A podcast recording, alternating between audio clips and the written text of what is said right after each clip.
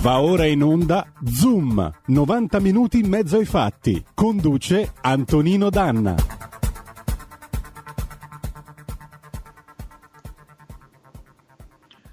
Amiche e amici miei, ma non dell'avventura, buongiorno. Siete sulle magiche, magiche, magiche onde di R P L. Questo è Zoom, novanta minuti in mezzo ai fatti. Io sono Antonino Danna e oggi cedo volentieri il mio posto guida al senatore Armando Siri della Lega. Trasmettiamo adesso infatti la conferenza stampa dedicata al mondo dei vaccini anti-Covid e la loro somministrazione, eventuale oppure no, eh, sui bambini, che il senatore ha tenuto il sedici giugno scorso. La trasmissione dura novanta minuti, quindi buon ascolto. Dopo di noi ci sarà l'adorabile Moira Romano con il suo talk e noi ci risentiremo domani alle dieci e trentacinque trattabili sulle magiche, magiche, magiche onde di R P L. Stasera aria fritta e ricordate che the best is yet to come, il meglio deve ancora venire. Buon ascolto. Buonasera, bentrovati anche agli ospiti che ci... che sono con noi collegati via web. Vedo il dottor Rainisio, vedo il professor Garattini, vedo il dottor Matteoli da Parigi e vedo il collegamento della regione Umbria che sarà il nostro Luca Coletto, poi vedo Edoardo Missoni. Professore, buonasera, ben trovato. Vedo anche il professor Capucci, buonasera, ben trovato anche a lei e grazie per essere qui con noi. Allora io partirei subito con il dottor Rainisio e poi vorrei sentire appunto il... Eh, allora vediamo, così facciamo una, facciamo una scaletta che abbia un minimo di senso. Eh, il dottor Russo, ecco. Io sentirei, esatto, io sentirei Rainisio, poi Russo e poi andiamo avanti con gli altri nostri ospiti. Allora, quando volete, quando volete ci siamo. Ecco qua. Bene. Ditemi voi quando siamo in onda. Siamo già in onda? Ah, perfetto. Allora, eh, buonasera, buonasera a tutti. Do ovviamente il benvenuto ai presenti, ai nostri ospiti, numerosissimi. Oggi qui dalla Sala Nasseria del Senato della Repubblica saluto chi ci segue tramite i canali social network e, e inizio subito col dirvi questo. C'è un virus che circola da almeno trent'anni, soprattutto nella società occidentale, un virus invisibile, ed è un virus eh, che colpisce il ventotto per cento degli individui. Ormai siamo arrivati a un livello molto alto di questo virus. Eh, contro questo virus al momento non ci sono vaccini, E non, sembra es- e non sembrano esserci cure.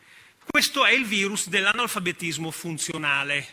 L'analfabetismo funzionale è una malattia molto diffusa, ripeto, soprattutto nella società occidentale. E che, come funziona questa malattia? Funziona che impedisce al cervello, impedisce alla nostra, alle nostre facoltà mentali di processare dati complessi.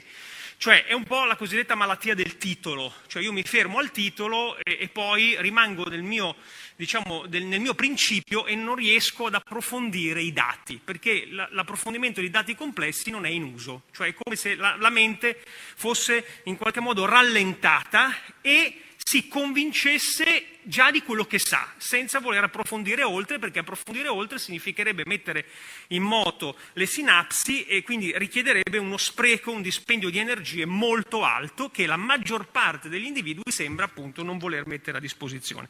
Questo cosa crea? Crea tutta una serie di, eh, come dire, di credenze e soprattutto di atteggiamenti cosiddetti di principio, cioè io di principio faccio o non faccio, sono o non sono, ma non, non è frutto di un convincimento. Il convincimento si ottiene attraverso un'indagine, attraverso eh, come dire, un'expertise, attraverso eh, diciamo, degli studi, degli approfondimenti. Allora poi uno, come dire, si convince di qualcosa, allora a quel punto eh, va bene, nel senso o- ognuno rispetta le convinzioni di tutti. No, qua c'è un tema che riguarda il, il principio. Allora noi oggi qua parliamo di vaccini, in particolare parliamo di vaccini eh, ai bambini e, e eh, diciamo che la situazione al momento è che c'è un po' chi studia, e oggi qui ne sentiamo, abbiamo ospiti davvero molto importanti che sono tecnici, scienziati, medici, ricercatori, che hanno, diciamo, il loro convincimento, che è corroborato dalle loro ricerche scientifiche, dai loro studi, dai loro approfondimenti, dalle loro eh, visualizzazioni cliniche, e poi abbiamo un po' una sorta di tifoseria: chi è contro i vaccini per principio, chi è a favore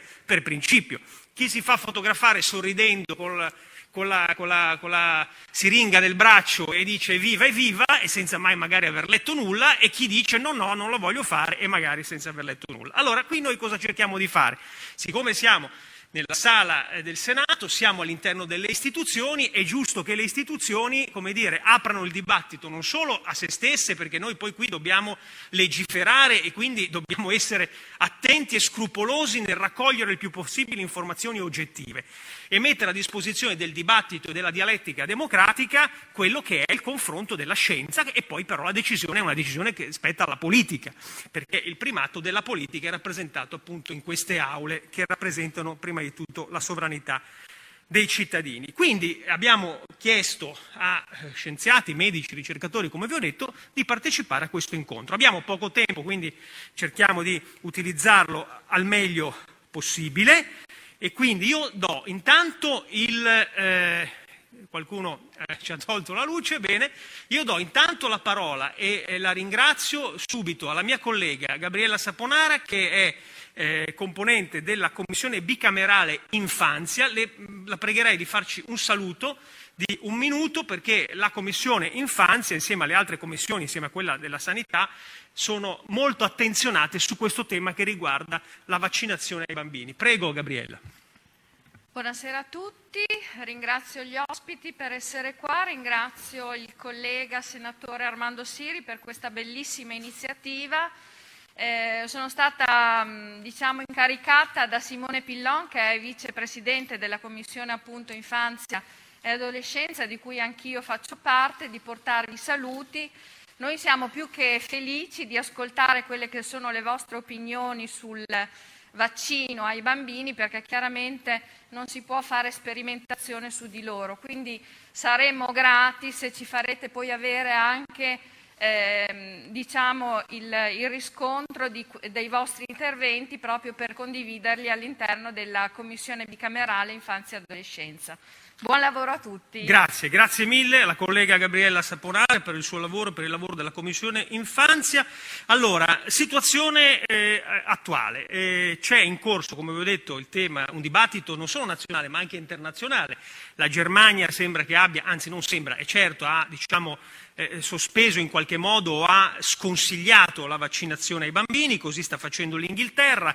C'è stato un pronunciamento del C T S francese eh, eh, verso il governo francese, anche lì si sconsiglia eh, il vaccino. Cioè, diversi paesi europei per i bambini, come dire, hanno un atteggiamento molto molto conservativo. Io, prima di entrare nel dibattito diciamo medico, eh, chiederei a eh, Maurizio Rainisio, che è matematico, esperto in statistica medica, quarantacinque anni di esperienza nella ricerca clinica e in eh, ipe, eh, epidemiologia, e quindi tutto quello che riguarda appunto eh, la gestione di queste appunto epidemie, come consulente dirigente tecnico eh, e soprattutto ha collaborato insieme a Sara Gandini, direttrice del Dipartimento di Epidemiologia e Biostatistica dell'Istituto Europeo di Oncologia di Milano, a delle ricerche che sono state anche tra l'altro inserite all'interno del Ministero della, della Salute e dell'Istruzione degli Stati Uniti. Hanno anche diciamo partecipato a tanti studi che hanno poi fatto riaprire le scuole, insomma hanno diciamo competenza tecnica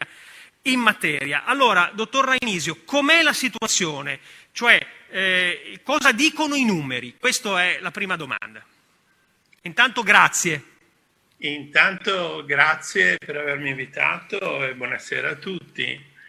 Io vorrei cominciare eh, parlando di numeri eh, e soprattutto facendo una cosa che di solito non si fa, cioè parlare di numeri in relazione all'età. E comincio con questa slide in cui si vede la mortalità divisa per sesso e per classi di età.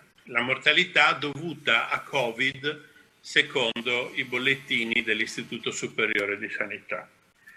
Allora, in questa slide vediamo che nelle fasce di età, diciamo, più giovani, fino a cinquanta anni, sessanta anni, la mortalità è quasi irrilevante, sia per le femmine che per i maschi.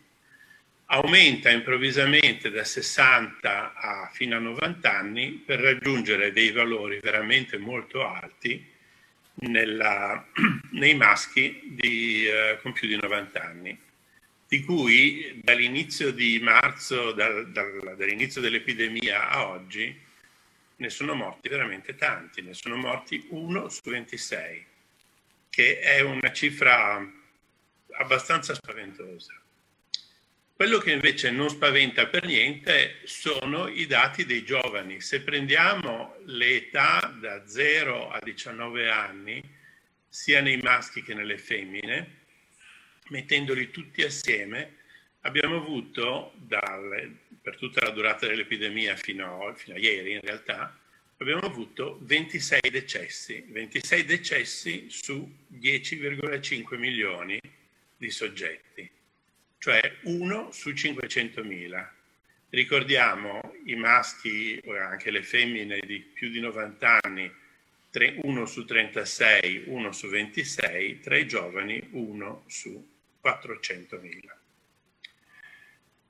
E questo eh, serve per dire che appunto la mortalità nei giovani e nei giovanissimi praticamente è inesistente, perché questi ventisei, la maggior parte di questi ventisei, erano bambini che avevano altri problemi, non erano bambini sani che sono morti da un giorno all'altro. Questo si rifletterebbe anche eh, sui dati di morbilità. Purtroppo eh, I S S fornisce, l'Istituto Superiore di Sanità, fornisce i dati sui casi critici e severi, eh, che sarebbero critici, che richiedono terapia intensiva, severi che richiedono ospedalizzazione. Eh, ultimamente eh, questi dati sono diventati inaffidabili. Da gennaio fino all'inizio di giugno i dati, i, questi numeri erano molto bassi, dell'ordine di quattro o sette a seconda della fascia di età, da zero a dieci o da dieci a diciannove anni, quattro o sette per milione di prevalenza, cioè contemporaneamente eh, ospedalizzati in terapia intensiva. Ogni giorno erano al massimo quattro bambini di dieci, fino a dieci anni e sette da dieci a diciannove. Dall'inizio di giugno questi numeri sono balzati in alto, delle cifre che a me sembrano impossibili, quindi penso che siano sbagliate. Ho interessato I S S di questo, ma non ho avuto nessun riscontro. Quindi questo dato anche ci indica come eh, non solo la mortalità, ma anche la malattia grave da covid diciannove sia molto rara nei, eh, nei giovanissimi. Un'ulteriore prova viene dai dati di mortalità generale. Eh, due o tre giorni fa eh, l'Istat ha fatto una conferenza stampa dicendo mai tanti morti dalla fine della guerra. E probabilmente è vero, anche perché alla fine della guerra gli italiani erano almeno dieci milioni di meno di oggi.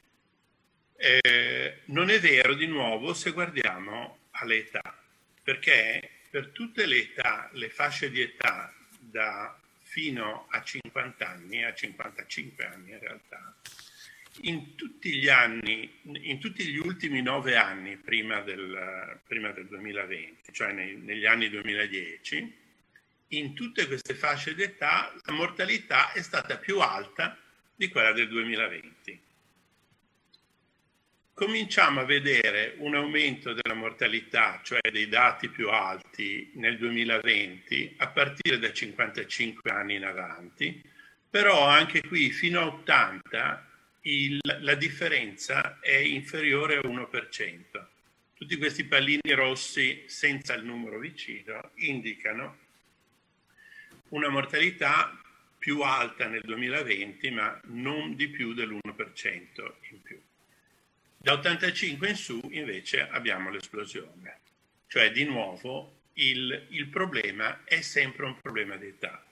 Purtroppo quasi tutti Quasi tutte le comunicazioni sono fatte indipendentemente dall'età, cioè viene detto questo numero di morti, centosettantamila morti, ma non si dice quasi mai che tutti questi morti sono persone molto anziane, probabilmente anche molto malate, perché questo è un dato che purtroppo l'Istituto Superiore di Sanità non fornisce, però a quanto pare eh, in generale i morti, solo tre per cento dei decessi sono stati tra persone che non avevano patologie concomitanti.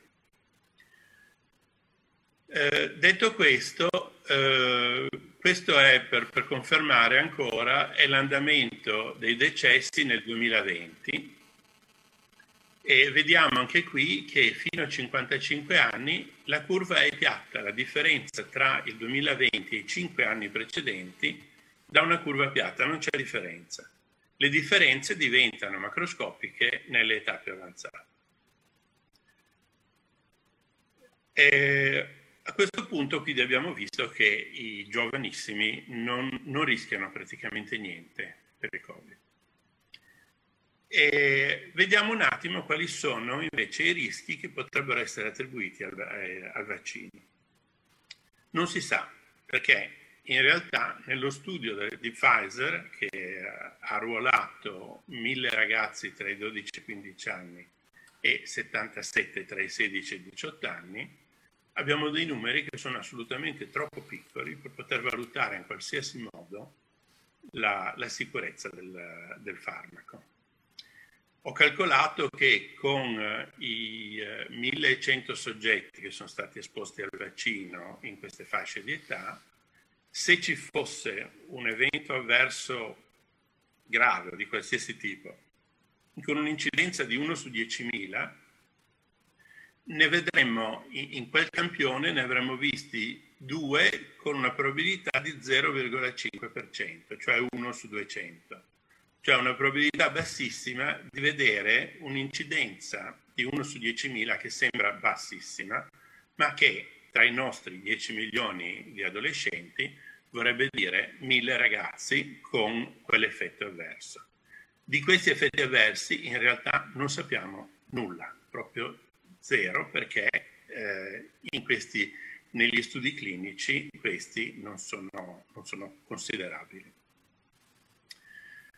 Quindi, parlando di rischio-beneficio, che è sempre la, il dato più importante quando si parla di un farmaco, parlando di rischio-beneficio, vediamo che il beneficio derivante dal vaccino per i giovani potrebbe essere di risparmiare un decesso ogni quattrocentomila ragazzi, mentre per quanto riguarda gli eventi avversi non siamo in grado di escludere eventi avversi relativamente infrequenti ma comunque importanti come eventi avversi che hanno una probabilità su diecimila eh, di accadere.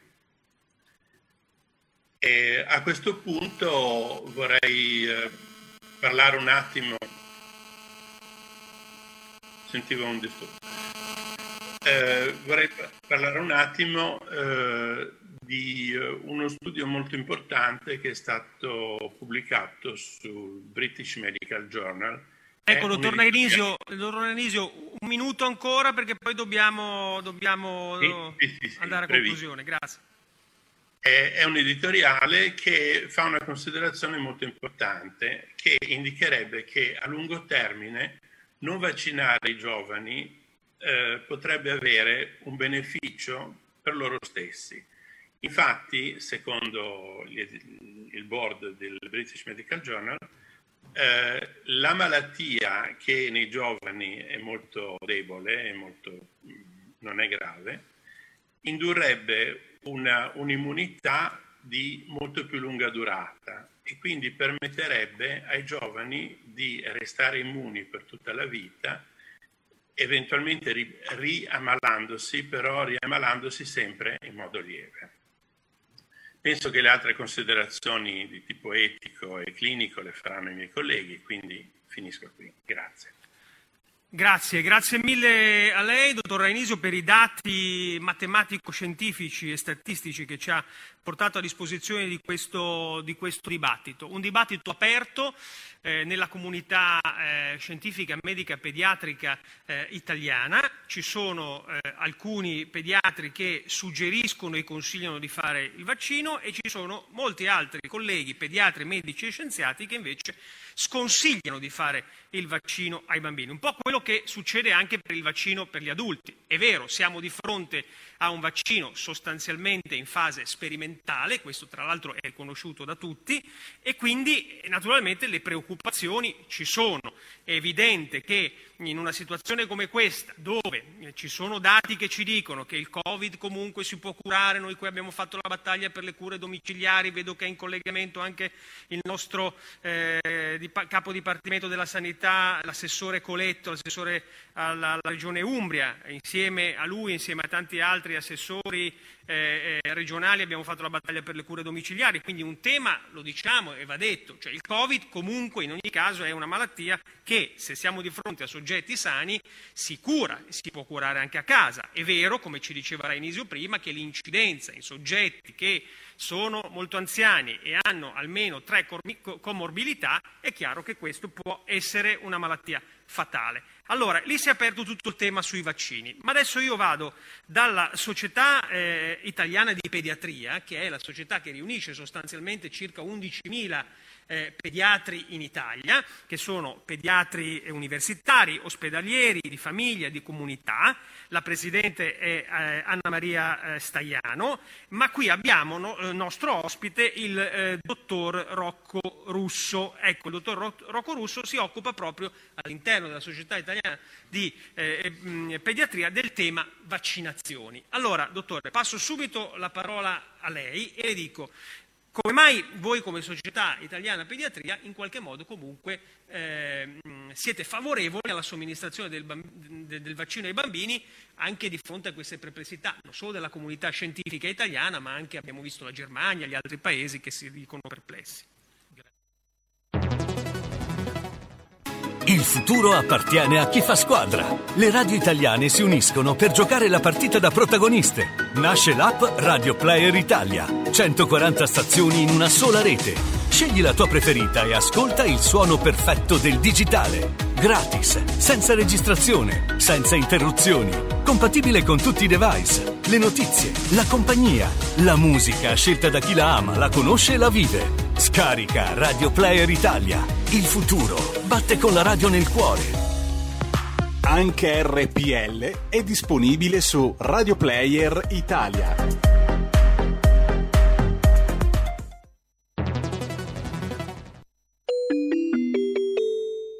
Due per mille alla Lega. Sostieni la Lega con la tua firma.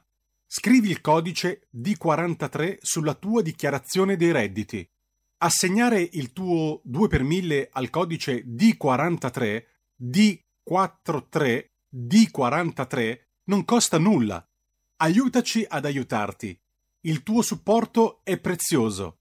Ricorda, D quarantatré per il tuo due per mille alla Lega di Salvini. Stai ascoltando R P L, la tua voce libera, senza filtri né censura. La tua radio. Perplessità non solo della comunità scientifica italiana, ma anche abbiamo visto la Germania e gli altri paesi che si dicono perplessi. Grazie, grazie senatore per il cortese invito. Porto i saluti anche della professoressa Staiano e del past president, del professore, professore Villani, che hanno avuto un altro impegno istituzionale. Allora, io prima di parlare vi de- devo dichiarare personalmente un conflitto di interesse, che è quello che ho appena vaccinato i miei figlioli con, con, con il vaccino SARS-Co- contro il SARS-CoV due. Sono vaccinato come operatore sanitario e ho, la, mia, la mia moglie anche in famiglia siamo vaccinati. Ovviamente questo è una premessa doverosa, perché ovviamente la mia scelta come medico, come pediatra, come padre e soprattutto come marito, in quanto ho potuto consigliare anche alla, alla, alla mia, la vaccinazione alla mia, a mia moglie, è quella di, eh, con una scelta consapevole, alla luce di quello che è il dato, eh, diciamo, sia del momento storico che noi stiamo vivendo. Noi viviamo un momento, diciamo, di una guerra che è comunque caratterizzata appunto dalla, da questa pandemia che ci sta mettendo, sta mettendo in crisi tutto il sistema sì, sistema sanitario non solo nostro, diciamo, nazionale, ma anche europeo. Però, visto che comunque noi parliamo anche di numeri, noi sappiamo che comunque è vero che i bambini non sono eh, coinvolti in misura attiva, così rilevante, con complicanze di queste, diciamo, del, della stessa malattia, ma questo per noi deve essere appunto in questo momento storico una, un'opportunità che fondamentalmente ci dà lo stesso virus per poter mettere in atto delle strategie vaccinali anche che possono essere utili a contenere la diffusione dello stesso virus e e comunque nello stesso tempo ad evitare anche le complicanze nella, nella stessa fascia pediatrica. Visto e considerato che il professore prima parlava di numeri, un, un interessante lavoro pubblicato su Nature eh, ha riportato su una, una valutazione di circa eh, dodicimila cartelle cliniche di bambini, di soggetti ad, sotto dei diciotto anni. Ebbene, gli operatori, cioè gli, gli, gli autori di questo studio hanno visto che comunque la sintomatologia nella fascia pediatrica è comunque anche diversa rispetto A, a quella del, della fascia adulta, e di questi, nell'ambito di questi dodicimila cartelle cliniche che sono state valutate, circa il diciassette per cento di questi soggetti, di, di questi minori under diciotto an, uh, dovevano ricorrere a cure, a cure di terapia intensiva, e addirittura il quattro per cento aveva appunto bisogno, suppo, aveva bisogno del supporto della, di una ventilazione meccanica. Ora, il problema qual è? Il problema è che comunque come società scientifica la, uh, la, la nostra nostra, diciamo così, strategia di essere in linea prima di tutto con quelle che sono le raccomandazioni ministeriali, con quelle che sono le indicazioni degli organi regolatori vigenti anche nel nostro Paese a livello europeo, come appunto l'E M A e come la stessa AIFA, e questo io penso che sia il primo punto fondamentale su cui poter iniziare a partire per cercare di portare avanti una strategia, diciamo, condivisa rispetto ad un obiettivo che è quello della, del contrasto della della pandemia. Ovviamente la nostra, eh, noi siamo appena, abbiamo appena, diciamo, pubblicato, dopo lo, farò, lo darò al, al, al senatore, un, una posizione della stessa società scientifica, della nostra società scientifica, per far luce un attimo su quali erano i motivi che stavano alla base della scelta di una uh, adesione vaccinale e quindi per l'offerta vaccinale nella fascia pediatrica. Ovvio che comunque noi sappiamo che è, una, è una, un impegno anche in termini di risorse e di modelli organizzativi da mettere in atto sul territorio, ma questa è una, eh, una guerra, è una guerra che va vissuta in maniera trasversale.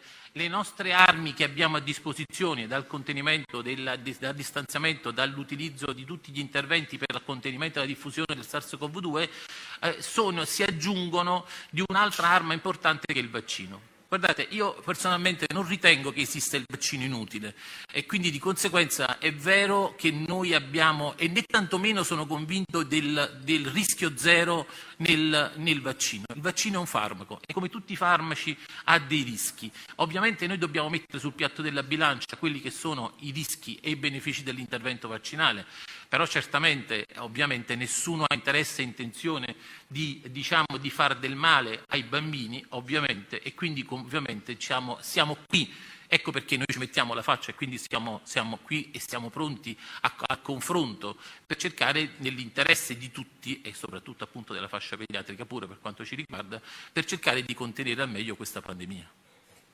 Bene, grazie, grazie mille. Eh, dottore, grazie. Lei rimanga qua perché poi magari se c'è qualche domanda, eh, dibattito, visto che stiamo confrontandoci. Intanto io saluto e ringrazio ovviamente la collega Linesu, ringrazio il nostro capogruppo Massimiliano Romeo, il senatore Bagnai, il senatore Mollame e il senatore Arrigoni che ci hanno raggiunto a seguire questo dibattito qui in Sala Nasseria. Allora io andrei subito dal professor Silvio Garattini. Eh, il professor Garattini è presidente e fondatore dell'Istituto di Ricerche Farmacologiche Mario Negri. Il professore di recente ha dichiarato: sbagliato immunizzare i giovani, la priorità deve essere data agli anziani e ai fragili. Eh, professore, grazie per essere con noi, ben trovato. Ha sentito adesso eh, l'intervento poco fa del dottor Russo della eh, Società Italiana di Pediatria. Lei che cosa risponde?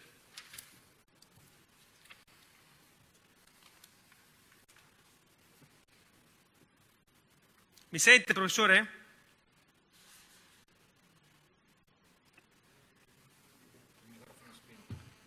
Adesso le accendiamo il microfono, se riusciamo. Mi sentite? Ecco, sì, la sentiamo, professore. Eccola. Ok, eh, eh, intanto grazie per il gentile invito e buonasera a tutti. Eh, il, il problema è quello di stabilire sempre il rapporto fra benefici e rischi, e credo che il, uno dei benefici che sono stati, diciamo, in qualche modo propagandati eh, da, da sempre, da quando c'è questa pandemia, è stato quello che i giovani non hanno grande sintomatologia, come abbiamo sentito, ma possono infettare i loro genitori o i loro nonni.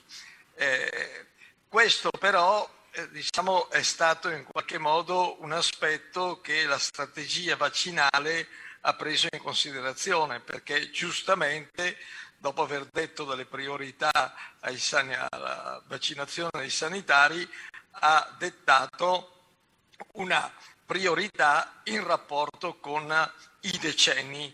E eh, naturalmente eh, qui si gioca il problema, cioè se i, eh, abbiamo ancora purtroppo al di sopra dei sessanta anni tre virgola qualcosa milioni di persone che non sono vaccinate.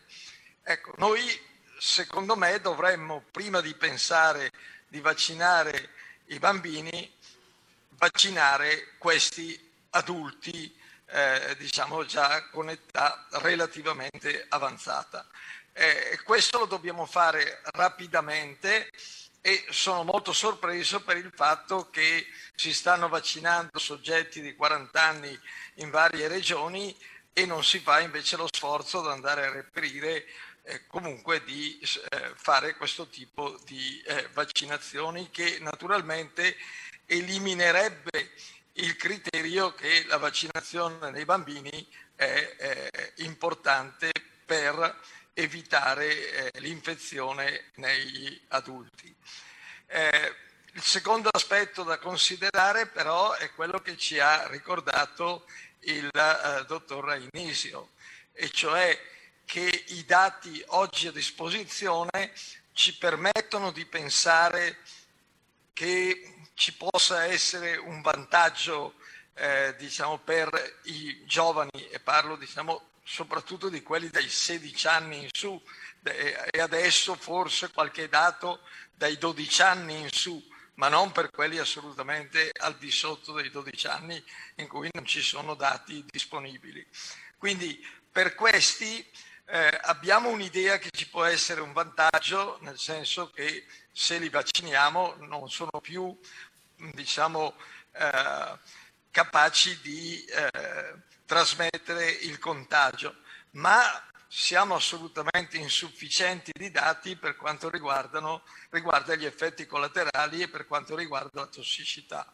Quindi dovremmo certamente vaccinare anche i giovani che hanno gravi fattori di rischio, che sono disabili, eccetera, perché lì certamente c'è un vantaggio, ma per tutti gli altri conviene aspettare e seguire la logica vaccinale a partire dall'alto, seguendo per i decenni verso il basso.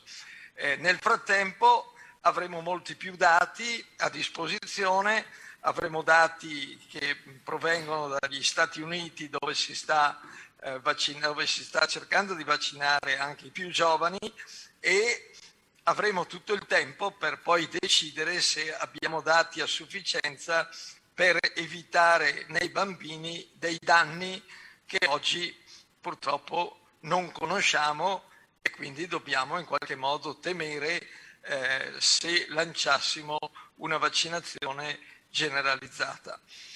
Queste sono le mie considerazioni. Grazie. Eh, che eh, giustificano perché ho detto che è bene non vaccinare i bambini. Grazie, grazie professor Garattini, grazie, rimanga con noi professore. Sì, sì, io adesso certo. Vado a Milano e vado dal eh, professor Edoardo Missoni. Eh, il professore, eh, professor Missoni fa parte di un gruppo di oltre un migliaio di sanitari che hanno aderito alla moratoria promossa da alcune associazioni proprio per chiedere di ripensare alla eh, appunto, vaccinazione anti-Covid per i bambini. Il professor Missoni è medico specialista in medicina tropicale, docente di salute globale, sviluppo e management delle organizzazioni internazionali presso diverse università e istituti di ricerca, tra cui l'Università Bocconi, l'Università Statale di Milano di Pavia e l'Università Milano Bicocca. Eh, professor Missoni, mi sente? Sì, sì, la sento. Eccola, professore, eh, eh, ben trovato, grazie, buon pomeriggio. A lei cinque minuti per darci, diciamo, la sua, eh, il suo punto di vista. Ancora grazie anche da parte mia all'invito. Eh, io faccio parte non a titolo personale, ma in rappresentanza di un'associazione della rete che è stata citata, a cui partecipano circa una trentina di associazioni e che appunto ha lanciato un appello per una moratoria eh, nell'uso della vaccinazione nei bambini, eh, cui hanno aderito, come è stato ricordato, circa, attualmente circa milletrecento medici, inclusi molti pediatri e medici di medicina generale. Noi abbiamo subito specificato, non, non vogliamo essere assimilati a Novax in questa specie di, di, di, di lotta futbollistica che lei ricordava eh, precedentemente. Al contrario, il nostro proposito è chiedere un confronto aperto, basato sulle evidenze, evidenze scientifiche, quelle che ci sono e man mano quelle che emergono, e soprattutto su ricerche che siano realizzate in assenza di conflitto di interesse. Eh, noi riteniamo, la prima osservazione, che non vi sono benefici diretti né indiretti nel vaccinare i bambini. È già stato ricordato, i bambini e in genere è anche un, un arco di età più ampio, che arriva addirittura, secondo i dati, gli ultimi dati del, appunto del, del Istat, Istituto Superiore di Sanità, confrontando il primo trimestre del duemilaventuno Eh, con la media degli anni dal duemilaquindici al duemiladiciannove, eh, ci dicono che nella fascia di età da zero a quarantanove addirittura la mortalità generale si è ridotta. Quindi eh, veramente non ha molto senso. Ovviamente i bambini, l'abbiamo visto, eh, nel, più sono giovani meno è il rischio. Quindi in realtà i rischi del covid diciannove sono molto chiari per le persone anziane e vulnerabili, in questo siamo assolutamente d'accordo con quello che diceva prima il professor Garattini, e quindi ovviamente anche nelle fasce età più giovani ci sono dei soggetti più vulnerabili, nei quali il medico dovrebbe considerare con attenzione la possibilità o l'opportunità di vaccinare. Eh, ma invece i rischi derivanti dalla mancata vaccinazione dei bambini sono assolutamente nulli. Sappiamo che la contagiosità nei bambini, o perlomeno appare, da quanto emerge la ricerca, è molto bassa, e eh, che la suscettibilità all'infezione tra l'altro sia molto più bassa rispetto a, al di sotto dei venti anni. Eh, tra l'altro ci sono anche, diciamo, esperienze, osservazioni eh, sul campo di paesi che hanno mantenuto le scuole primarie aperte e hanno potuto dimostrare eh, il, la sicurezza di, di questa pratica, eh, naturalmente seguendo altre misure di eh, attenzione e di prevenzione. Un altro argomento che spesso si porta per difendere la vaccinazione dei bambini è la necessità di raggiungere l'immunità di gregge. Eh, questo è un modellino teorico che però non può funzionare se non, se in un, nel contesto in cui ci troviamo, perché eh, la vaccinazione di massa oggi, a parte che sappiamo che appunto i vaccini prevengono solo in parte la trasmissione del virus, eh, quindi la persona contagiata, anche se vaccinata, Eh, magari non si ammala, perché i vaccini sono stati costruiti, sviluppati per prevenire la malattia e eh, la, le conseguenze anche mortali della malattia, ma non sono stati studiati per prevenire la trasmissione. E sappiamo che la trasmissione continua ad avvenire anche da persone eh, infette eh, ma vaccinate. In una società globalizzata è impossibile immaginare di, vac- di ottenere un'immunità di gregge se non in un'isola che si eh, autolimita eh, l'incontro con altre, con altre realtà. E quindi è anche questo qui, non possiamo immaginare il nostro paese avulso dalla realtà di un mondo globalizzato. E quindi Non, in molti paesi non si vaccina nemmeno, si ricordava anche il professor Garattini, non si vaccina nemmeno la popolazione a maggior rischio, quindi evidentemente c'è quella priorità. E allo stesso, all'interno di ogni paese, anche del nostro, ci sono diversi ritmi e diverse aree che hanno coperture diverse di vaccinazioni. E tra l'altro sappiamo anche che la vaccinazione di massa fa emergere varianti in alcuni casi anche resistenti al vaccino e probabilmente altre nuove situazioni che, no, che non possiamo evidentemente conoscere e, e che poi queste varianti si spostano, come l'abbiamo visto, velocemente con la popolazione.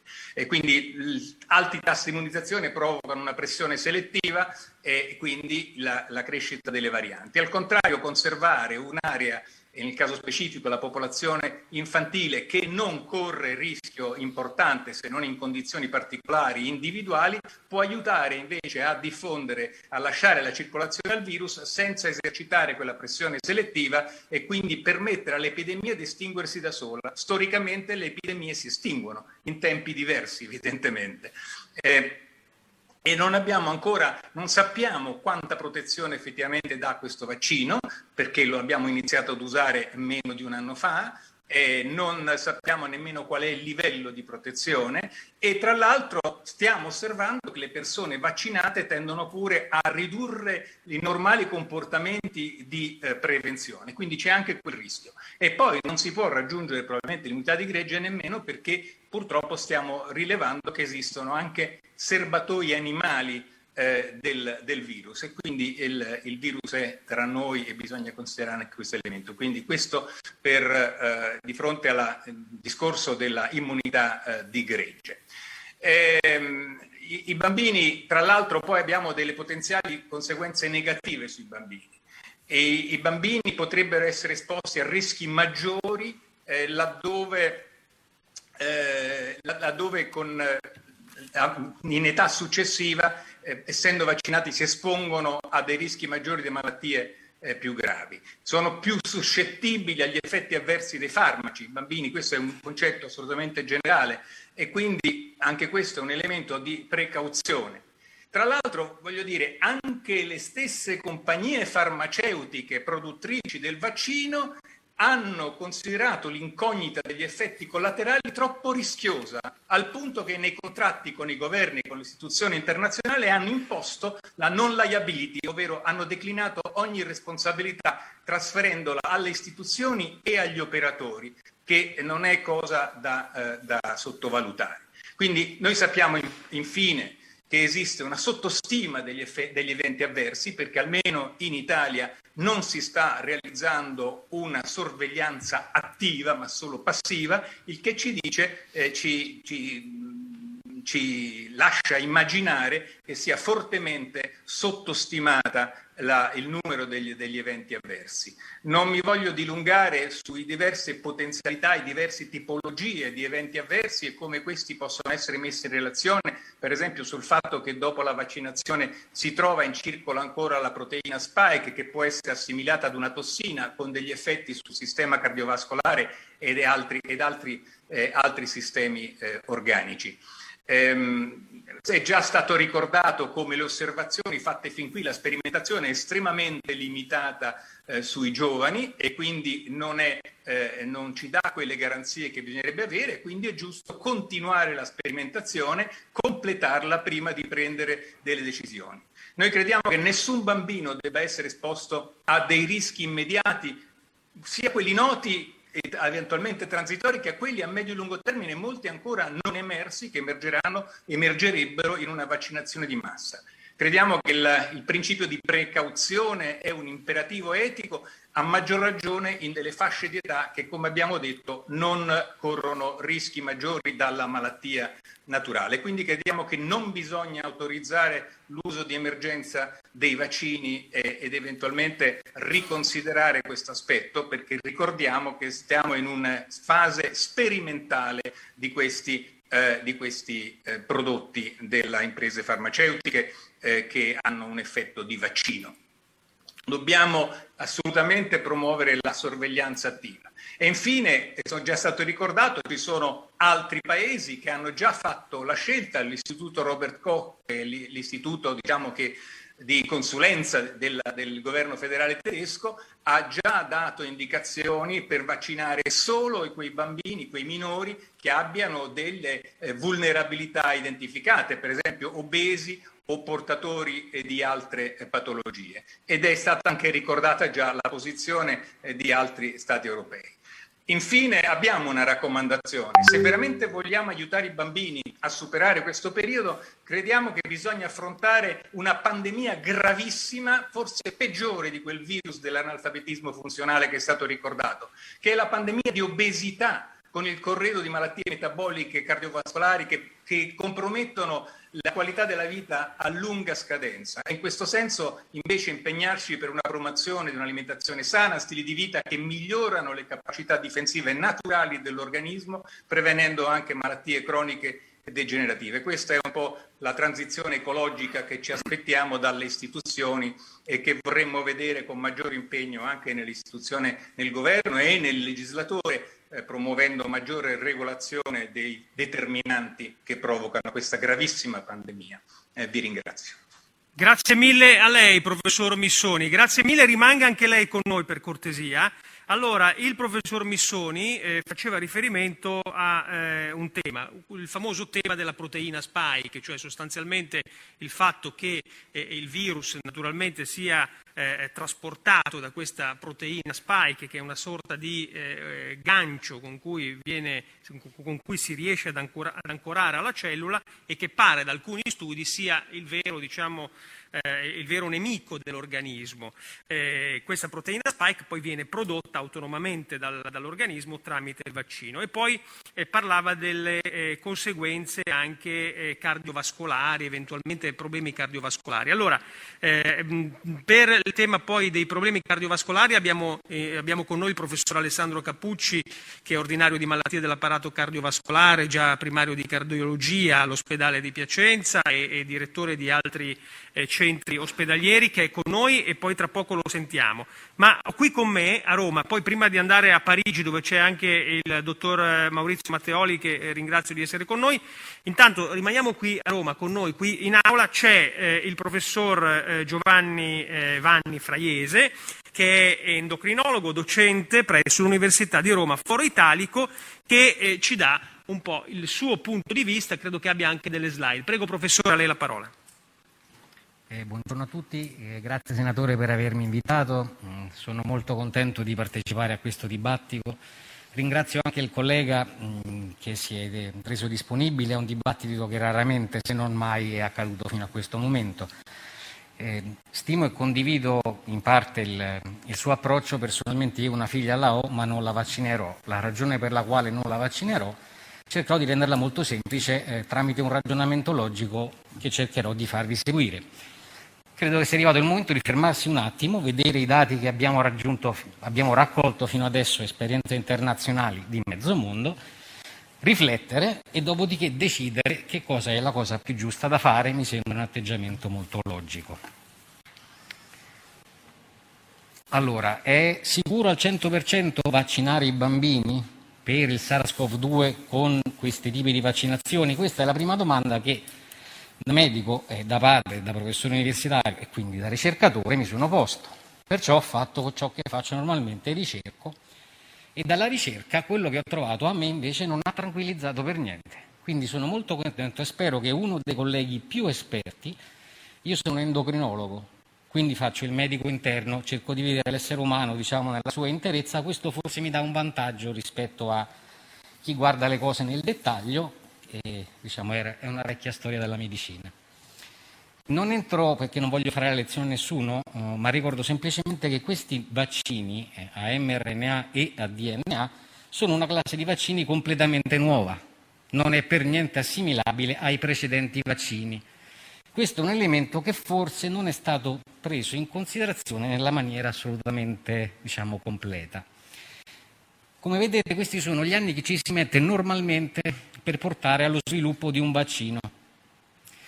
Li potete vedere da soli. Quello che vedete in basso era, era quello che si prevedeva sarebbe stato il tempo di sviluppo per il vaccino per il Covid, ove fossimo stati incredibilmente bravi, diciotto mesi. Sapete già che non sono stati diciotto mesi, sono stati molto più bravi di diciotto mesi. Ora, complimenti eh, alle persone che hanno portato avanti questa tecnologia assolutamente innovativa, anche se già brevettata nel millenovecentottantasette. E vediamo un pochettino come, hanno riusci- come sono riusciti a fare questo. Allora, quello che vedete lì è tratto da un articolo del New York Times e mostra il tempo che normalmente sarebbe servito per portare, per esempio, ai bambini la vaccinazione in maniera sicura. Come vedete, mi sembra che la data, io da qui non riesco a leggere, ma dovrebbe essere nel duemilatrentatré. Allora, chiaramente dovevamo nell'emergenza dare una risposta, benissimo. Si è scelto questa via, se ne potevano scegliere anche altre, ma chiaramente sono decisioni che stanno a un altro livello. Stai ascoltando R P L, la tua voce libera, senza filtri né censura. La tua radio. Da oggi la tua radio è ascoltabile anche con la televisione in digitale. Sul telecomando della televisione digitale o del tuo ricevitore digitale puoi scegliere se vedere la tivù o ascoltare la radio. Risintonizza i canali radio e troverai anche R P L, canale settecentoquaranta. La tua radio.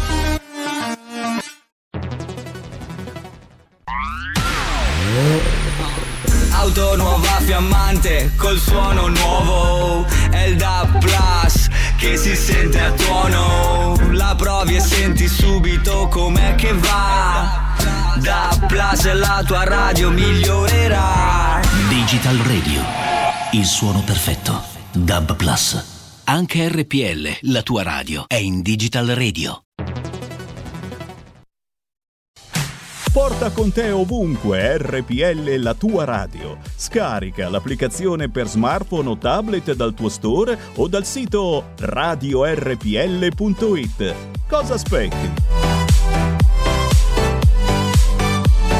In considerazione nella maniera assolutamente, diciamo, completa. Come vedete, questi sono gli anni che ci si mette normalmente per portare allo sviluppo di un vaccino.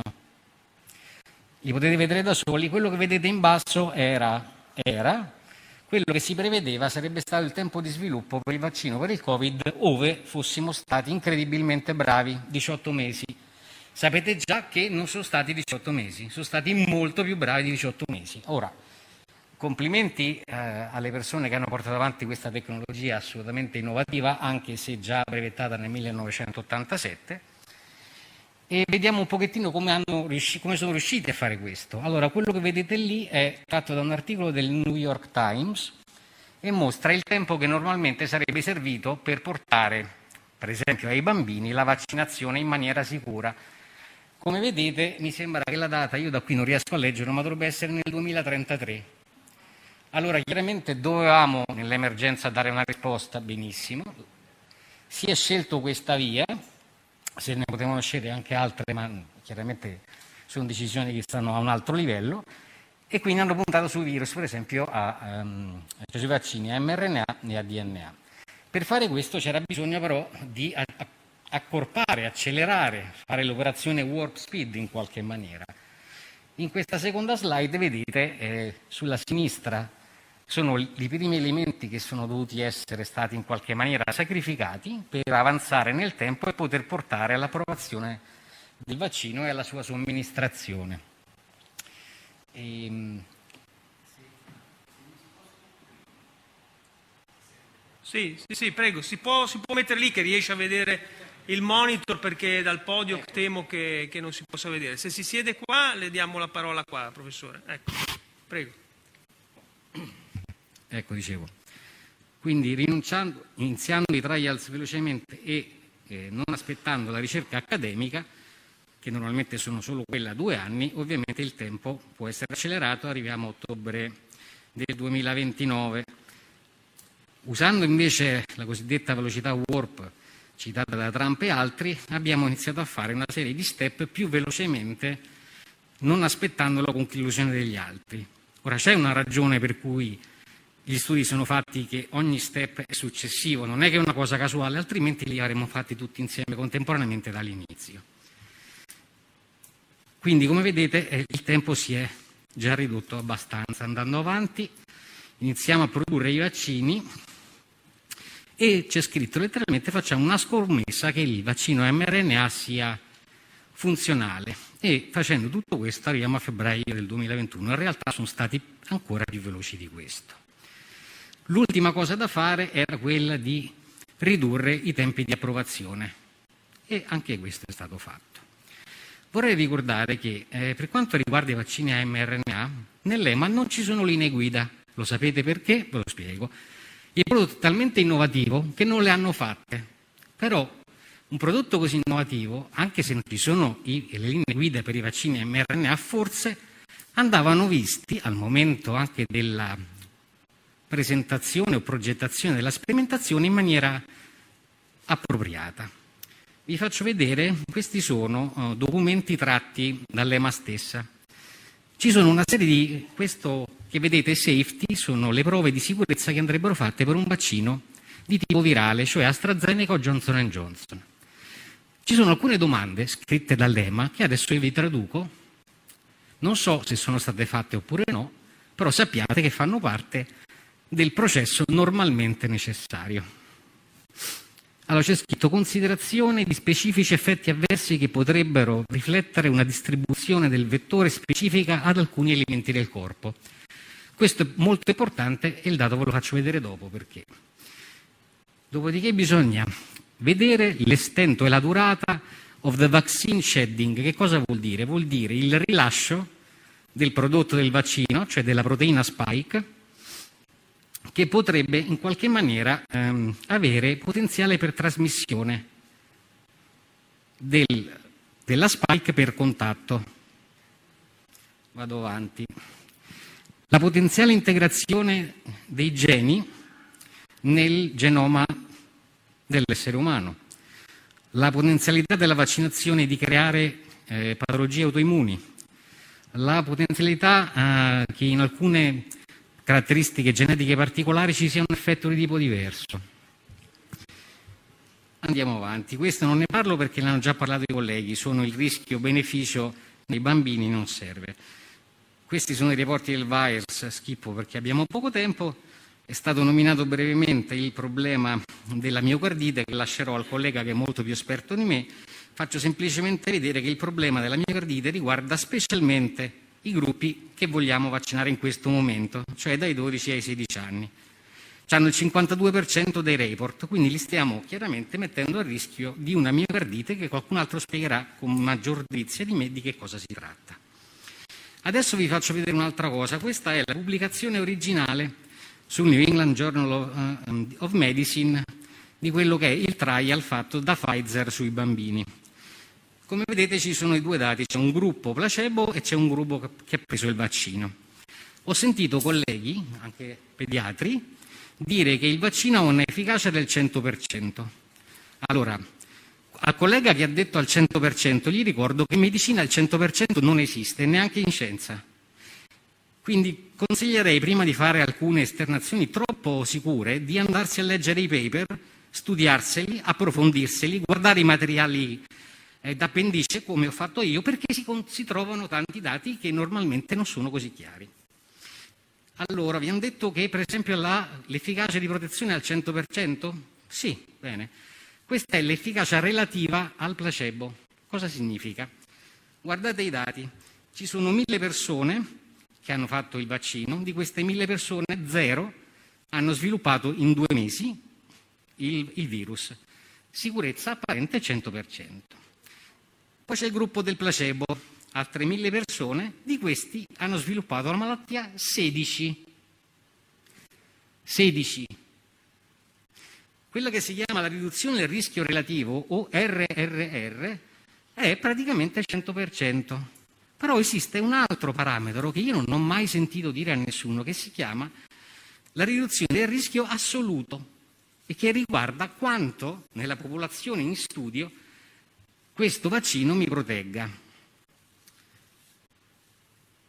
Quello che vedete qui è un articolo pubblicato sull'Lancet dopo aver ripreso un altro precedente eh, del professor Doshi, che parla proprio di quello di cui vi parlavo. Ora, non è presente il, il valore della, eh, assoluto del, della riduzione del rischio del vaccino. È scritto nella parte in fondo, non sta nel grafico, perché se uno lo vede gli prende un colpo. Pfizer c'è scritto che ha una riduzione assoluta del rischio dello zero virgola ottantaquattro per cento, non del novantacinque per cento. Oltretutto, e questo riguarda invece qualcuno diverso da quello che sono io, io ritengo che ci sia stato anche un problema proprio nella strutturazione dello studio stesso, per esempio. Per quale ragione? Guardate che cosa hanno fatto. Per vedere quante persone si ammalavano col Covid, non è che sono andati a dosare gli anticorpi che ne dichiaravano in qualche maniera la, la, la, la reale diciamo, ehm, eh, risposta. Eh, quello che hanno fatto è vedere chi sviluppava i sintomi e fare la P C R su quelli. Detto questo, chi non sviluppava i sintomi quindi non è stato considerato come infetto dal virus. Ma scusate, eh, eh, questo è ulteriore sempre dal documento loro, dico scusate, ma ci sono duecentomila studi che dicono che le percentuali di positivi asintomatici vanno dal quaranta al settanta, c'è chi dice anche di più. Ma se io sto facendo uno studio clinico e non vado a vedere gli asintomatici quanto sono, ma che studio clinico è? Come faccio a dire che mi protegge in questa maniera se non so quanti sono asintomatici? Quindi, come vedete, se uno approfondisce un pochettino il discorso, saltano fuori dei dettagli che cambiano la storia. Andiamo avanti. Quello che vedete qui invece è il report, sempre loro, si trova nell'annesso, per chi lo volesse sapere, della pubblicazione scientifica, e ci dimostra che c'è stata una, eh, una condizione in mille persone che hanno preso il vaccino, c'è stato un bambino che ha rischiato di morire. L'evento è correlato, lo dichiarano loro stessi, e quindi un bambino su mille all'inizio della sperimentazione ha già rischiato di morire. Sono due gli eventi severi correlati, uno, eh, uno è stato messo anche nel placebo. Per vostra informazione, sia quello nel placebo che l'altro non sono correlati perché era un episodio di appendicite che non c'entrava niente ovviamente con la somministrazione. Ma c'è già stato un episodio, torno indietro alle percentuali di cui parlava il collega prima. Quindi provate a immaginare se esce già un rischio life threatening, c'è scritto, rischio di morte su mille bambini, cosa succede se lo, se lo diamo a tre milioni? Questi sono uh, alcuni degli studi che io non sono riuscito a trovare. Quindi chiederei agli esperti di farmi capire come mai non sono disponibili e se invece non sono disponibili perché non, stati, non sono stati fatti, nel qual caso perché. Le interazioni farmacocinetiche. Sapete che la ragazza poverina che è morta da poco sta iniziando a dire che potrebbe essere un'interazione tra gli ormoni che prendeva, faccio l'endocrinologo, e il vaccino. Benissimo. Allora ci fate vedere se, se avete fatto gli studi delle interazioni farmacocinetiche? Non le hanno fatte. Nessun studio secondario, nessuno studio di sicurezza o farmacodinamica, studi di, eh, o, o studi di interazione farmacodinamica sono stati fatti perché abbiamo rispettato le guidelines dell'Organizzazione Mondiale della Sanità del duemilacinque. Guardate che sono delle guidelines che riguardano i vaccini, non i vaccini a mRNA del duemilaventi. Stessa cosa, tossicocinetica non è stata fatta, non serviva evidentemente, va bene. Genotossicità, c'è un effetto a livello genico, cambio il D N A, non cambio il D N A, non è stato fatto. Tutto questo le commissioni lo sanno molto bene, hanno detto che gli andava bene fatta così la ricerca. È importante sapere se c'è un effetto genotossico, sì, è l'E M A stessa che mi dice addirittura che devo prendere gli anticoncezionali nel caso sto prendendo una, una sostanza genotossica, altrimenti potrei avere un sacco di problemi. Carcinogenicità, abbiamo visto se queste sostanze prima di darle ai bambini o pensare di darle ai bambini siano carcinogeniche? No, non hanno fatto neanche questo. Per concludere, la, ho i dati della biodistribuzione della spike prodotta dal, COVID, dal vaccino per il Covid nei, nei ratti. Come vedete, tende ad accumularsi in quarantotto ore in diversi luoghi. Tra questi diversi luoghi faccio presente che si accumula moltissimo nelle ovaie. Non, non serve che aggiungo altro. Quindi adesso io vorrei che qualcun altro invece mi spiegasse perché devo stare così tranquillo e perché dovrei vaccinare mia figlia. Grazie. Bene, grazie, grazie professore, grazie per il suo accorato eh, intervento. Lei ha posto diverse questioni, adesso poi magari sentiamo anche eh, gli altri colleghi che cosa rispondono. Io nel frattempo però vado a Parigi perché so che abbiamo eh, in collegamento il dottor Maurizio Matteoli e so che poi ha un impegno. Quindi eh, professore, buongiorno, ben trovato, specialista in, pediat- in pediatria, è stato responsabile eh, dell'unità operativa di patologia neonatale all'A S L tre di Napoli ed è stato anche, eh, tra l'altro, ha ricoperto anche il ruolo di eh, giudice onorario presso la Corte di Appello per i minorenni di Napoli per nove anni. Eh, dottore, so che lei ha qualcosa da dirci, la prego di stare ovviamente nei tempi perché siamo un po' veramente tirati. Grazie per essere con noi, a lei la parola. Grazie a voi per l'invito, saluto tutti, cerco realmente di stare molto nei tempi, non riprenderò eh, i dati che sono stati presi molto, in maniera molto chiara dai miei colleghi. Devo dire che io... confessare che quando E M A a fine maggio ha dato l'approvazione condizionata per l'uso del vaccino per i dodici quindicenni, io sono stato molto felice perché mi sono detto finalmente possiamo vaccinare i bambini con patologie, cioè quelli che rischiano qualche cosa da Covid. I bambini con patologie, non sto qui a dire le linee guida che ci dà la C D C rispetto a quelli, sono però una minima parte rispetto ai più di dieci milioni di bambini di adolescenti di età pediatrica. E quindi quando si è cominciato a parlare rispetto a questa approvazione condizionata di E M A, di vaccinare tutti i bambini e soprattutto si è cominciato a parlare anche di obbligo vaccinare, io, che faccio parte oltretutto di una, di un'associazione, di un gruppo interdisciplinare che sta dietro una pagina Facebook che si chiama Goccia a Goccia, quella della dottoressa Gandini che si è battuta già dall'inizio per quanto riguarda le scuole, l'inizio della pandemia, eh, io sono contrario a questo. E sono contrario per tre ordini di motivi, come noi abbiamo messo nel nostro appello, che sono già stati illustrati bene da chi mi ha preceduto. Quelli medici li ha ben illustrati il dottor Rainisio, così come quelli etici, il professor Missoni. Su quelli etici vorrei solo fare una piccola aggiunta. Cioè è l'O M S, l'I E S I S, che ha fatto l'appello ai paesi ricchi per rimproverandoli di utilizzare vaccini eh, su, su gruppi di popolazione in cui il vaccino non serve perché moriscono da Covid, invece che darli ai paesi diciamo, che ne hanno bisogno e che non dispongono. Io aggiungo anche, secondo me, anche un discorso epidemiologico, perché secondo me in un mondo globalizzato come questo bisogna vaccinare fondamentalmente le persone adulte se vogliamo cercare di controllare il virus, non certo i bambini. Ma su questo volevo aggiungere, questo per farvi capire, che l'UNICEF, che non credo possa essere accusata di non interessarsi dei bambini, che ha e sta supportando in maniera molto forte il programma COVAX, cioè quello di dare vaccini ai paesi poveri, eh, che, che, che viene sponsorizzato proprio dall'O M S. Per, volevo solo un attimo, quindi anche su quelli etici. Il terzo motivo, cioè quelli di precauzione, anche qui sono stati ben eh, spiegati, diciamo, da chi mi ha preceduto. Io volevo solo fare un, un piccolo, una piccola comunicazione, cioè la, la, l'approvazione di E M A eh, eh, tiene conto, per, per gli adolescenti, per i dodici quindicenni, tiene conto della segnalazione di cui ho parlato precedentemente, della possibilità di miocarditi in soggetti in età pediatrica. Io sono andato ieri pomeriggio alle diciannove su Pfizer, che è il sito che, eh, su cui si fanno le segnalazioni, attenzione, sono segnalazioni, poi sarà il C D C che deve valutare se queste segnalazioni sono da correlare al vaccino o no. Comunque, ieri alle diciannove erano stati come miocardite in soggetti al al di sotto di ventinove anni, erano stati segnalati, segnalati seicentosettantaquattro casi. E di questi seicentosettantaquattro casi, centocinque erano sotto i diciassette anni.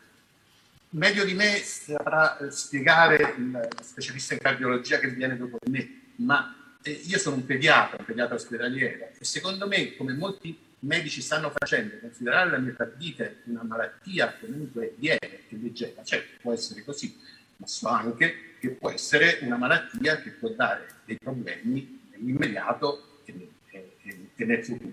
E torno a ripetere, per dimostrare questo, di questi centocinque eh, bambini al di sotto di diciassette anni, bambini e adolescenti che hanno avuto una miocardite, ottantaquattro hanno comunque avuto bisogno di una ospedalizzazione, quindi in fondo tanto lieve questa miocardite. Eh, voglio finire perché credo che il tempo sia diventato dinamico. Io, io sono un medico, credo e sono convinto dell'utilità e dell'efficacia dei vaccini. Io mi sono vaccinato perché sono anziano, ho fatto vaccinare tutti i miei familiari che sono anziani, però io trovo un paradosso e su questo mi, mi, mi riporto al, al discorso che ha fatto il professor Garattini. Se noi siamo sicuri dell'efficacia di questo vaccino, perché non spendiamo le nostre energie per far vaccinare la categoria anziani e fragili che rischia da, questa, da, questa, da questo coronavirus? Cioè nel momento che noi siamo sicuri, e io lo sono, che il vaccino è efficace, nel momento che questa categoria sarà vaccinata saremo tutti tranquilli. Mi sembra che voler dire vacciniamo anche i bambini per proteggere quella categoria sia forse un discorso più da Novax, non da noi, insomma. E torno a ripetere, mi sembra realmente un discorso paradossale. Vacciniamo quella categoria. Aspettiamo i dati che in questo momento si stanno raccogliendo.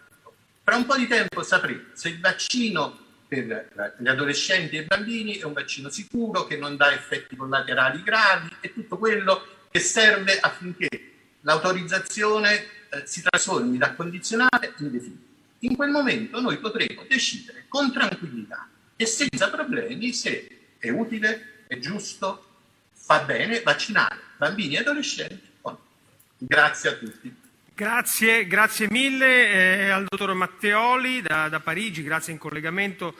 Eh, da lì abbiamo detto a, a, all'inizio la Germania e altri paesi del, dell'Unione Europea stanno andando con molta cautela su questo tema.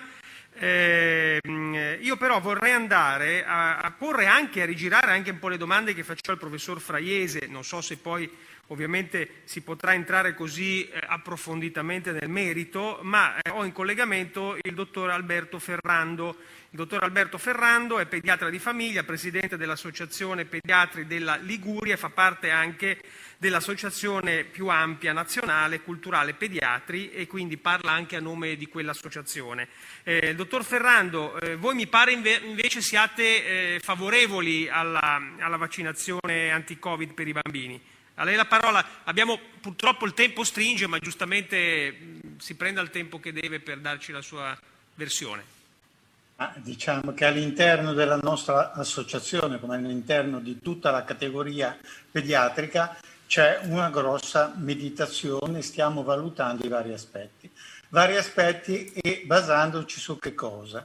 Non sulle opinioni. Adesso stiamo facendo un discorso tra esperti, tra persone molto preparate che hanno analizzato i dati attuali, però i dati sono in evoluzione, i dati che abbiamo adesso sono diversi di quelli che avevamo poco tempo prima, i dati della variante Delta ci stanno cambiando un pochino le cose, quindi noi dobbiamo ragionare sui dati, sulle evidenze, ma la cosa che io mi sento di dover fare un appello, e qui faccio vedere un attimo un'immagine dell'amico, dell'amico Bonati, è questa, perché la cosa che più interessa a noi pediatri della C P, ma a tutti i pediatri, è la salute dei bambini. La vaccinazione anti-Covid sì, ma la Covid ci ha causato una devastazione dell'infanzia, non solo l'obesità, i reparti di neuropsichiatria stanno esplodendo, i problemi sul territorio sono enormi, la povertà educativa è aumentata,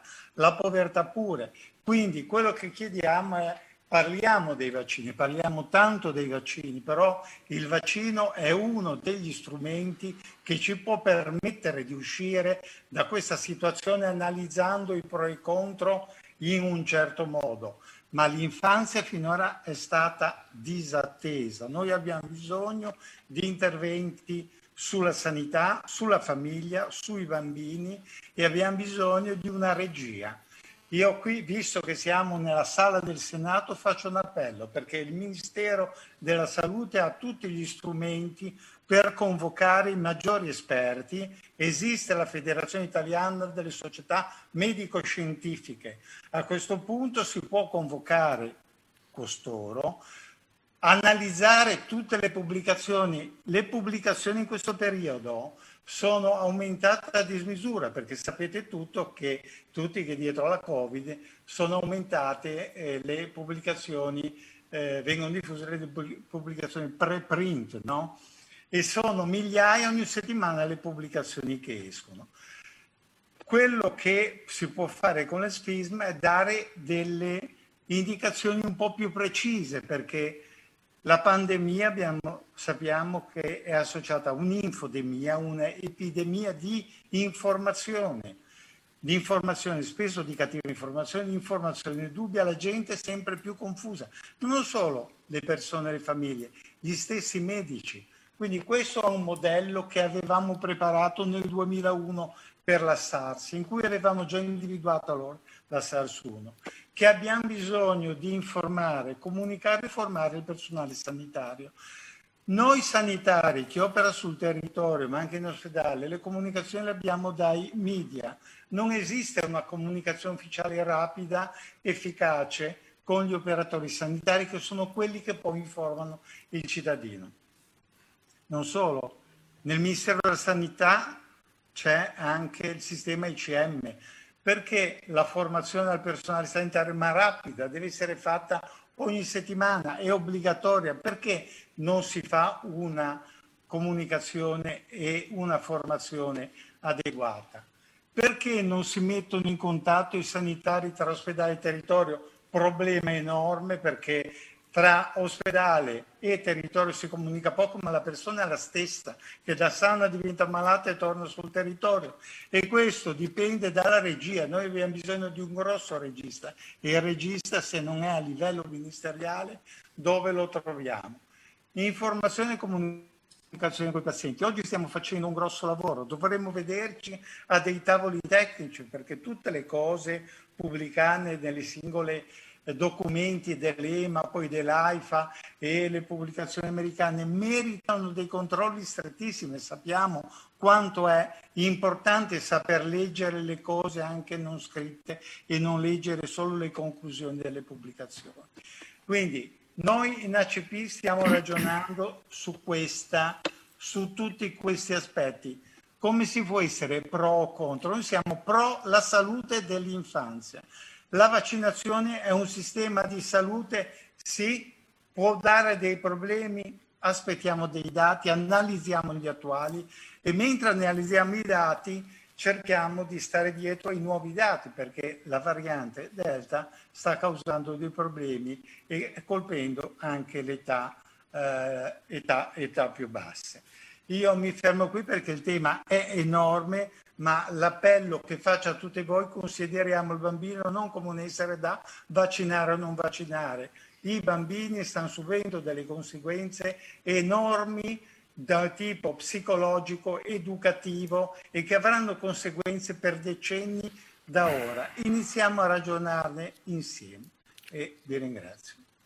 Bene, grazie anche eh, al dottor Ferrando. Abbiamo gli ultimi due interventi. Nel frattempo io saluto e ringrazio anche la nostra capogruppo in Commissione Sanità, eh, la senatrice Sonia Fregolent. Ringrazio anche la senatrice Roberto, Roberta Ferrero eh, per essere arrivata anche lei a seguire eh, questo, questo dibattito.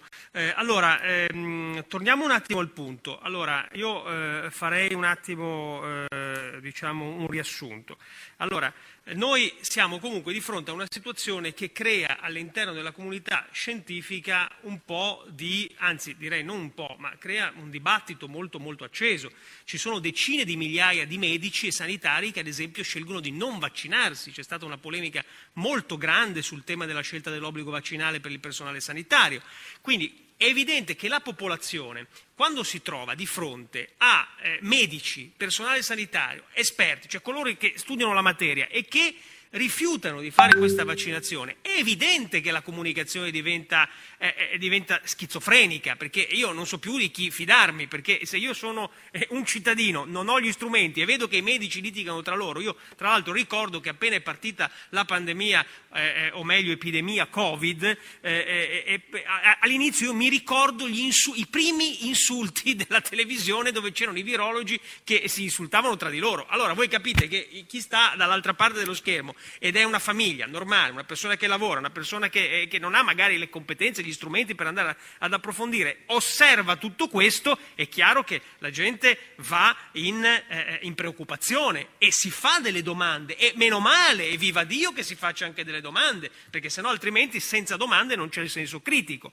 Allora, è per questo che gli incontri, i confronti sono importanti e fondamentali. Noi abbiamo un tema che è stato portato anche da Fraiese, ma che si legge anche nei report di Nature, di Science, eccetera. Abbiamo il famoso tema della proteina spike, cioè sostanzialmente questa proteina spike che veicola in qualche modo il virus sembra che crei dei danni non solo relativamente al virus, ma al sistema cardiocircolatorio. Sono state fatte diverse autopsie, si è visto che questa proteina spike effettivamente crea i famosi trombi, cioè crea una serie di problematiche appunto di circolazione sanguigna, problemi cardiovascolari, e quindi queste sono anche le argomentazioni che i vostri colleghi medici portano, diciamo, all'attenzione della comunità, non solo scientifica e quindi tra, vostri, tra i vostri colleghi, ma anche alla popolazione, e dice attenzione, siamo di fronte a un vaccino in via sperimentale, non abbiamo sufficienti dati per vedere se effettivamente il costo-beneficio di questo vaccino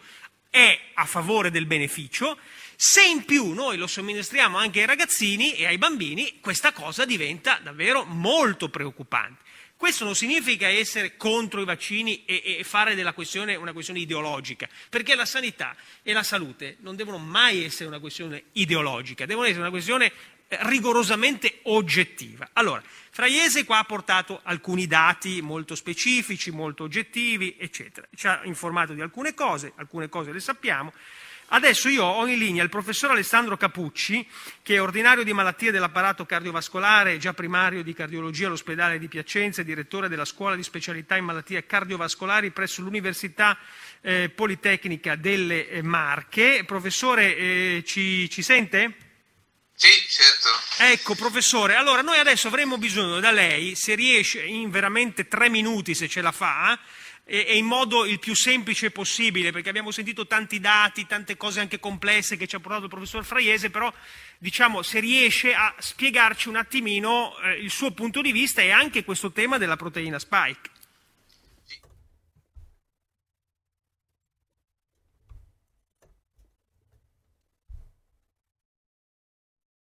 Lega.